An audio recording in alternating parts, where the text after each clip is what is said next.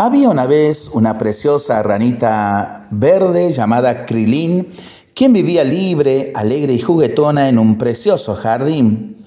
Un día, estando la ranita jugando y saltando como de costumbre, vio asombrada que de repente llegaban a su jardín varias ranitas más y las ranitas que llegaron se dispusieron enseguida a jugar como si estuvieran en su propia casa.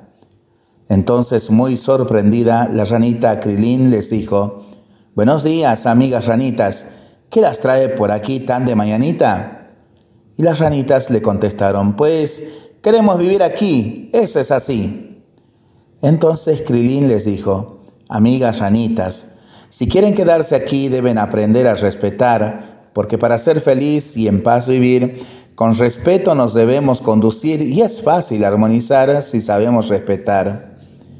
¿Y qué es respetar? preguntó una de las ranitas. Respetar es pensar antes de actuar, contestó Krilin. Respetar es saber que otros tienen, al igual que tú, su derecho y su valor. Respetar es cuidar de ti mismo y de todas las cosas que en tu camino vas a encontrar. Respetar es actuar y comportarte para en tu comunidad la paz lograr.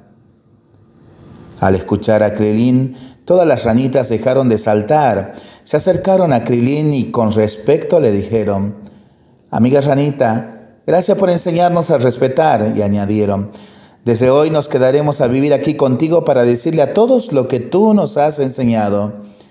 Gracias a ti hoy hemos aprendido que respetar es pensar antes de actuar y desde hoy Nunca olvidaremos que respetar es saber que otros, al igual que nosotros, tienen su derecho y su valer. Que respetar es cuidar de nosotros mismos y de todas las cosas que en el camino vamos a encontrar. Que respetar es actuar y con nuestro comportamiento respetuoso en la comunidad, la paz lograr. Y vos, querido amigo, querida amiga que estás escuchando este mensaje, ¿qué tal si comenzamos a buscar la paz en nuestras vidas y la felicidad desde el respeto.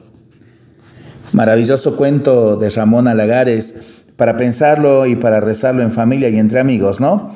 Mientras lo hacemos, pedimos al Señor su bendición para este día y para esta semana que iniciamos. Le seguimos pidiendo por nuestras intenciones y nosotros responsablemente nos cuidamos y nos comprometemos a ser verdaderos instrumentos de paz.